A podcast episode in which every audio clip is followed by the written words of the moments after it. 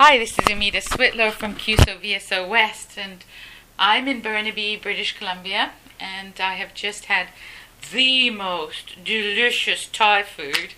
I'm grabbing my cheeks because it was so good, and a wonderful blackberry pie um, cooked by Akaporn, and I'm sitting at the home of Ken and Akaporn Kupa, who, um, Ken, you were in Thailand.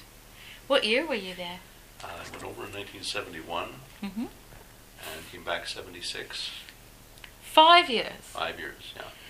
Unusually long assignment. well, it took me a while to get married. oh, how, and what did you, where did you go to university? In uh, Alberta, at the University of Edmonton, or Y- University of Alberta in Edmonton, University of Alberta in Edmonton. Yeah. And what did you study there? uh, mechanical engineering, Okay.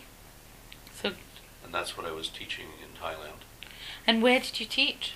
at um, King King Mongkut Institute of Technology. Now, did you have some other CUSO, VS, CUSO volunteers there? Yes, uh, well, initially I think it was just just myself, but then uh, what a year or so later, Nolan Bowker came out, and um, I think that was it for CUSO at, Okay. at King Mongkut. yeah. I just recently met your friend Nolan, who put me in touch with you, and we're encouraging all our, our returned volunteers to help us find others. So you're part of this web of, of people. So you you were in Thailand and you got married to each other. I've just been looking at your wedding photographs, beautiful. Thank you. And you had you have two girls. Yes. What are their names? The first one, Athena. Athena, We call her Tina. Tina, okay, And Angela. and Angela. You are sitting right here with us, with your fi- fiance. What's your name? David. Hi, David. So this, you know, this CUSO family gets a bit bigger in this story. So we'll include you guys. You both have just are just finishing your master's degrees at SFU Mm-hmm. In, in linguistics. linguistics, and now tell me, did you ever know that your dad went on a CUSO assignment? Um, yes, growing up in this house, we've heard our fair share of CUSO stories and shenanigans and Yes. things. Well, mostly about sort of my parents' sort of courtship.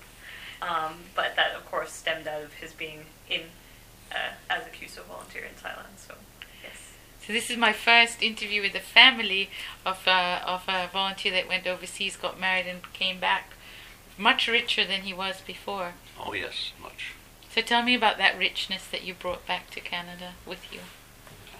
Well, um, for one thing, Noi brought her Thai culture, Yes. and uh, over the years, we've she ran a, a Thai dance troupe Ah, of about ten to twelve. years. 11 years. 11 years. Yeah. And uh, Angela was the, the lead dancer, and in later years, the instructor. Hmm. And we put on a number of one to two hour performances Three times. three times, yeah. As well as a lot of uh, smaller performances as well. But this- Community events at you know, Buddhist temple and for the king's birthday. King's birthday. Yeah. King's birthday pretty well every year. almost Every year, yes. Wonderful. So, um, so you so you bring back this beautiful woman. You have two fantastic children. How did that change your life? This this experience of of going overseas. Did it change you as a person Oh, yes. in any way? yeah. Tell me about that. Because you know that's what people always ask about is that you send these volunteers away, they come back different. What does that feel like being different? Well, I mean, part of it is, I mean, I came from Alberta, which Yes. is probably about as uh, introspective as you can get in Canada. Oh dear, for all you Albertans are RVs there, he didn't really mean that.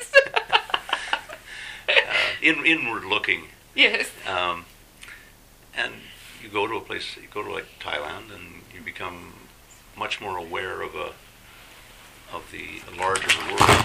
Yes.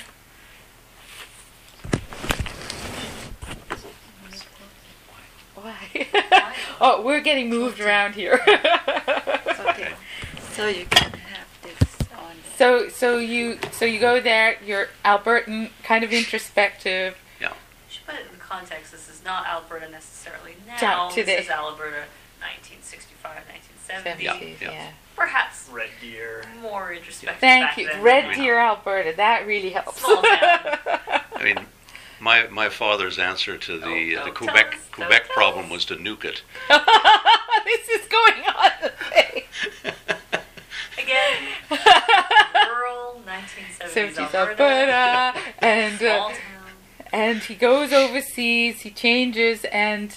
But on, on the assignment, there's something you said early in our conversation that tells me that uh, you said, you know, something about us going overseas and we're, we're supposedly going there to Oh, yeah. change the lives of people. So tell me that again because I think that's so critical. I think uh, a lot of CUSO volunteers went overseas with the idea that they were going to change the world and improve the lot of the, the poorer people in the developing countries. And generally, those people ended up being very frustrated because it's not that easy as a somebody who's straight out of university to go over to another country and start changing that country. Mm-hmm. It's just not going to happen. So I think that myself and some other volunteers who went over there with the idea of just enriching themselves Mhm. culturally and in whatever way uh, ended up being a lot happier because essentially what was happening was that the Thai culture was being imprinted on us and and we came back better people than we went over. So it was Thailand's aid program to Canada. All right, I love that. Thailand's aid program to Canada is you. um, I was, uh, but when you go when you go overseas, and we still have volunteers, as you know, going overseas now, and I, I have to tell you that um, when we look back, it's about fifteen thousand volunteers we've sent in in the last fifty years, and close to uh, thirty-five million hours of service. Actually, more than that. So when you look at it, it's for one hour for every Canadian. And when you think about it, people, we're still doing that. And, I, you know, we're sharing what I call skills. So you went there to share, share some skills. What were those skills you were sharing? Well, I was trained as a mechanical engineer Yes. And uh, when I went over there, I was given the task of teaching a machine design course. Okay. Um, much, in fact, it was the same textbook that I studied in, in my fourth year of, of engineering. But uh, King Mongkut was a bit different than a traditional university.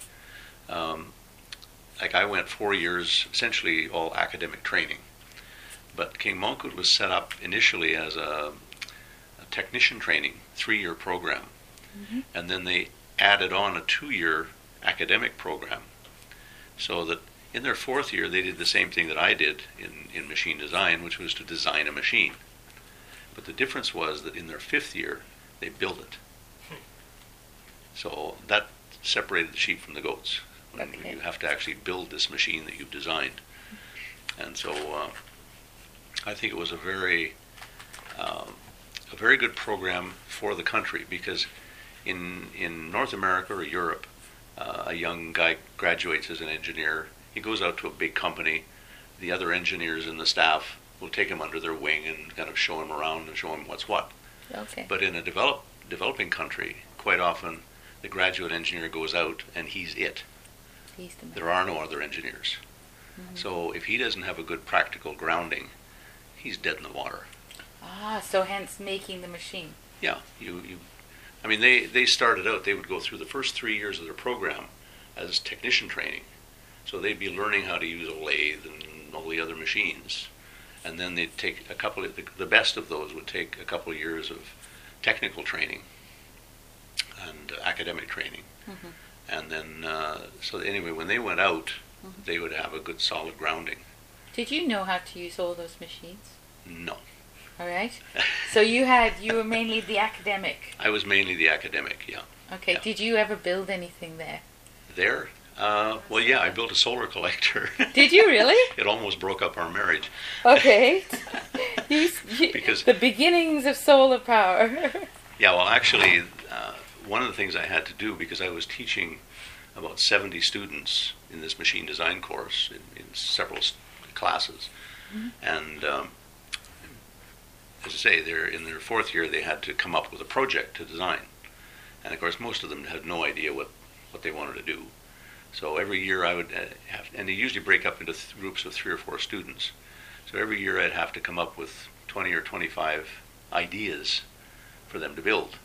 So this being the early 70s and renewable energy was in the news, uh, they ended up building a lot of windmills, uh, solar collectors, and uh, all this stuff. And it actually developed into uh, a program of studies at the university after I left because my one of my bosses was keen on this as well, Oh, and so they ended up uh, bringing in a whole almost a department in which they uh, looked at renewable energy and that sort of thing.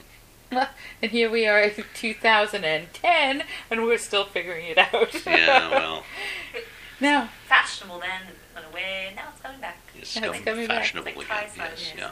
I just uh, was watching a, a documentary on Earth Days um, yesterday, and Jimmy Carter putting up solar panels on the White House, and the next administration taking them down. Yes. But you have a history, something to do with solar, at least the name of the well, company the, you the created. company uh, that I joined up with Yes.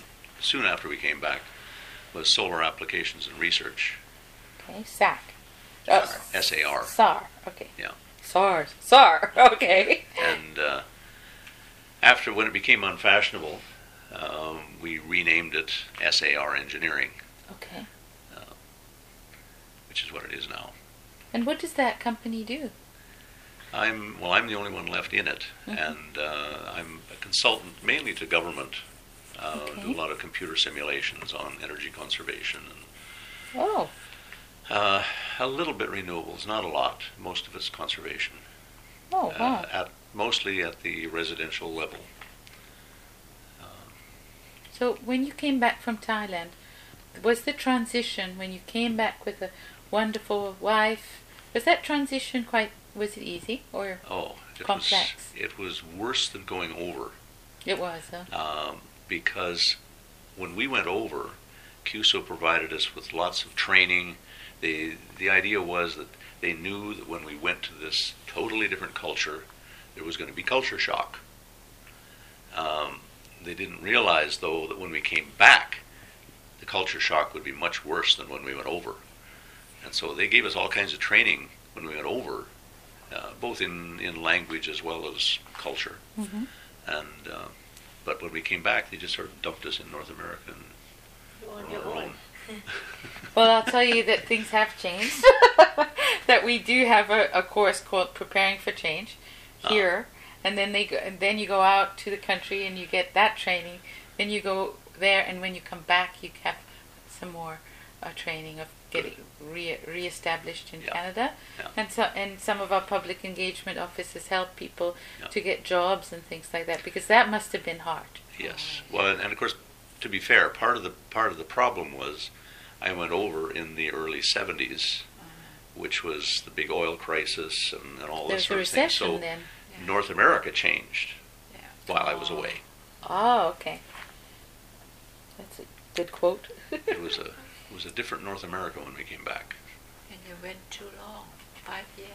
Yeah, and when I tried to find engineering jobs, uh, at least one occasion, the guy told me that this five years in Thailand was a total waste of time Yeah, that's right. from an engineering point of view, Huh. because, because I wasn't practicing engineering; I was Yes. just teaching. But you've brought so much, I think, with your, with your, with Noi and your family, so much back to Ca- more back to Canada. Oh, We're yeah. part of this wonderful multicultural, diverse cult, uh, community now, a pluralistic community, and here we are practicing it today, and uh, in this wonderful house in in Burnaby. Yeah. And uh, uh, really, again, no thanks for the. I'm calling you by your nickname. Uh, for your delicious, delicious Oh, meal. you're welcome. How did you feel having um, married this guy coming to Canada? Was it a lot, a big, was there a lot to adapt to? Well, mm, yeah, at beginning, yes. Especially I have uh, the daughter right away, and it's quite hard. Yes. Without a job and so on, I have to. Uh, I mean, he can't find a job, so I just get the newspaper, look it up, babysit, so I babysit for about almost eight months, just before I deliver. Yeah, basically. wow, to just get food on the table. That's right. And you two, like your husband, are, are an entrepreneur, and uh, you you you learnt incredible skill in bookkeeping, correct? Yes. And you still do that today. I still do that today. Yes. But when you were in Thailand, you were or, you were in university too, yes. weren't you? I'm uh, major English, okay. minor linguistic, and you know spent five years with my first daughter. I of I can't teach local people. Uh, yeah, it's hard to teach English yeah, as a hard to teach. speaker Yeah. in so I said, well, must be some way that I can get a job, something like that. And why I came doing income tax, and that gave me an idea. Maybe I can organize some people financial thing, and then that's what I took bookkeeping courses, and I got a job from them. That's fantastic. Yeah. And then I see now that your daughter is in linguistics, kind of following in her mother's footsteps in some ways. I I now see. Kind of funny, actually, because I didn't even know you were in linguistics when I went into linguistics. I hadn't, because your major was always English, and it wasn't until I got into linguistics, mom was like, "Oh, I did a minor in linguistics." I was like, oh "When Oh did this God. happen?" I didn't know that. So it was sort of fate. I don't know. Well, I think Right. that these adventures that we sent people on um, so many years ago changed everyone's lives Mhm. in many, many different ways. And even though I know you say that you came back with more, I'm sure that just judging by what you said about the college, that you did leave a part of yourself there as well. Oh, possibly. Yeah. Yeah. You But have a lot of book that you Wrote. Note and so on for the Oh yeah, I, I ended up uh, Lighting. writing a machine design text text. Yeah. that way they ended up teaching out of hmm because, uh, for instance, a lot of machines in Thailand are built out of wood. So I ended up adding a section on building machines out of wood and all the various properties of all the Thai wood and this sort of thing to, to help them out. Wow, that sounds interesting. Yeah. Well, I, I very much appreciate all the work that you did for us many, many years ago. All those five years uh, added up to this 35 million service hours of everyone. Actually, you did probably more than your fair share. You were a multiple offender, is what I call you. Well, it took me longer to get married. yeah.